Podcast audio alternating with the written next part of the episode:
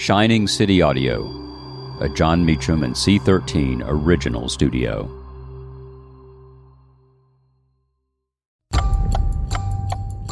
December 8th, 1980, John Lennon is shot to death in New York City. I'm Jon Meacham, and this is Reflections of History.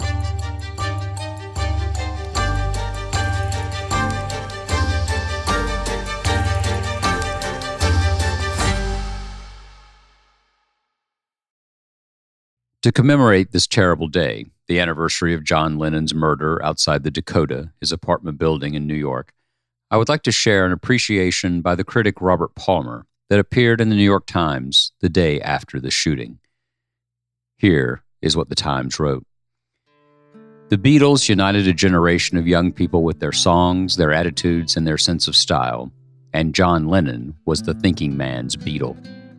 Of the four, he was the Beatle who wrote books, the Beatle who embroiled the group in a potentially disastrous controversy by suggesting in an interview that they were more popular than Jesus. If it had said television is more popular than Jesus, I might have got away with it. The Beatle who embraced the poetic innovations of Bob Dylan in the mid 1960s and shocked Beatles fans by jumping into performance art, happenings, and political protests in the late 60s and early 70s. The people have the power all we have to do is awaken the power in the people. He was the Beatle who announced in one of his first solo albums after the breakup of the Beatles that the dream is over. The dream of community through peace, love, mysticism, and psychedelic drugs that the Beatles had encouraged and advertised. And yet, paradoxically, Lennon never lost sight of that dream. Give peace a chance, you know, like nobody's ever done it before. The media are saying that the 60s were stupid and naive, he remarked in an interview only a month ago. But look at how much of what was sniggered about in the 60s has become mainstream health food, therapies, and all the rest. And love and peace weren't invented in the 60s.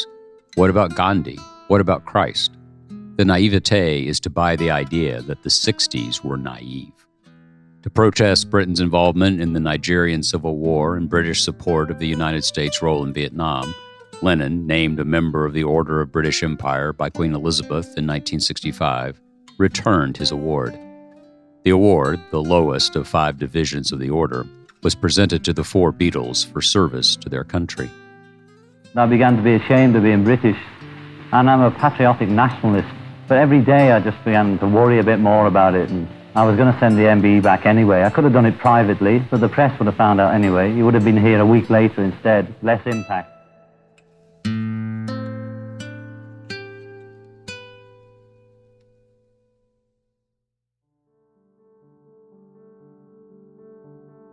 John Lennon was born October 9, 1940, in Liverpool, England. In his early teens, he felt the full force of Elvis Presley, Little Richard, and Jerry Lee Lewis, the earliest American rock and roll. When he was 15, he organized his first rock and roll group, the Quarrymen, continuing it after he entered art school, enlisting the services of Paul McCartney and George Harrison, and later Ringo Starr. From 1958 to 1962, the group, renamed the Silver Beetles and later the Beatles, worked steadily in the port cities of Liverpool and Hamburg, West Germany. In 1961, they came to the attention of Brian Epstein, who secured a recording contract for them, plotted and executed their conquest of Europe, and arranged their first tour of the United States early in 1964. Have you ever seen a, a reception like this? I don't think so, not quite like this one. Nice to be here.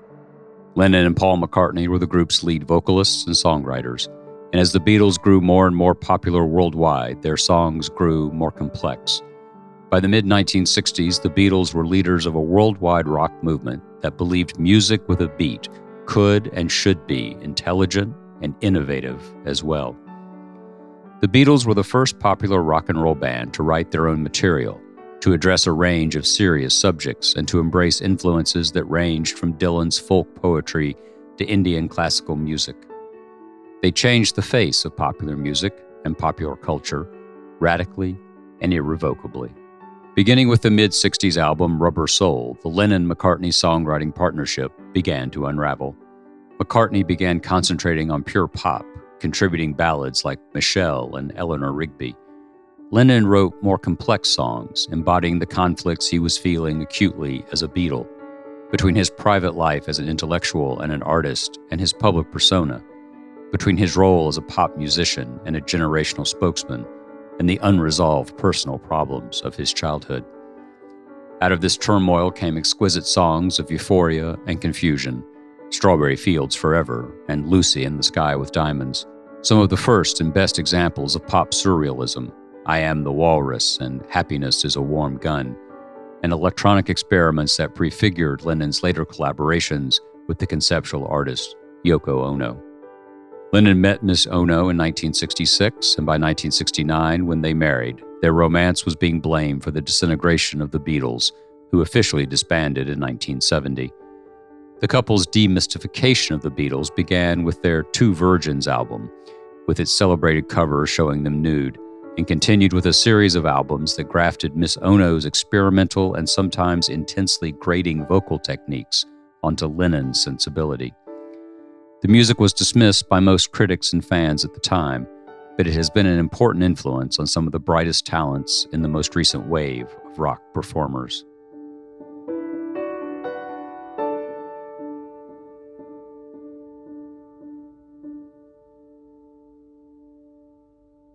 1975, after recording an album of rock and roll oldies that he recently expressed some dissatisfaction with, Lennon stopped making records to concentrate on rearing his and Yoko's son, Sean, who is now five years old. In his own words, he was a house husband, tending to domestic duties while Miss Ono supervised the couple's investments and other business matters. Finally, in August, the Lennons began making a new album, Double Fantasy, which was released by Geffen Records last month and is now in the national top 20. Lennon's first new single in five years, in the top 10, is optimistically titled Starting Over. So wrote the New York Times. Thank you for listening to Reflections of History, a creation of Shining City Audio, a C13 Originals and Jon Meacham studio.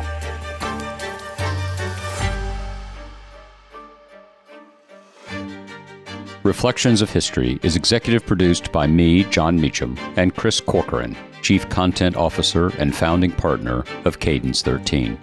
Production and editing led by Lloyd Lockridge, Margot Gray, and Chris Basil. Production assistance by Andy Jaskowitz and Adam Macias. Cadence 13 is an Odyssey company. I'm Lauren Sherman, the writer behind Puck's Fashion and Beauty Memo line sheet, and I'd like to welcome you to my new show, Fashion People.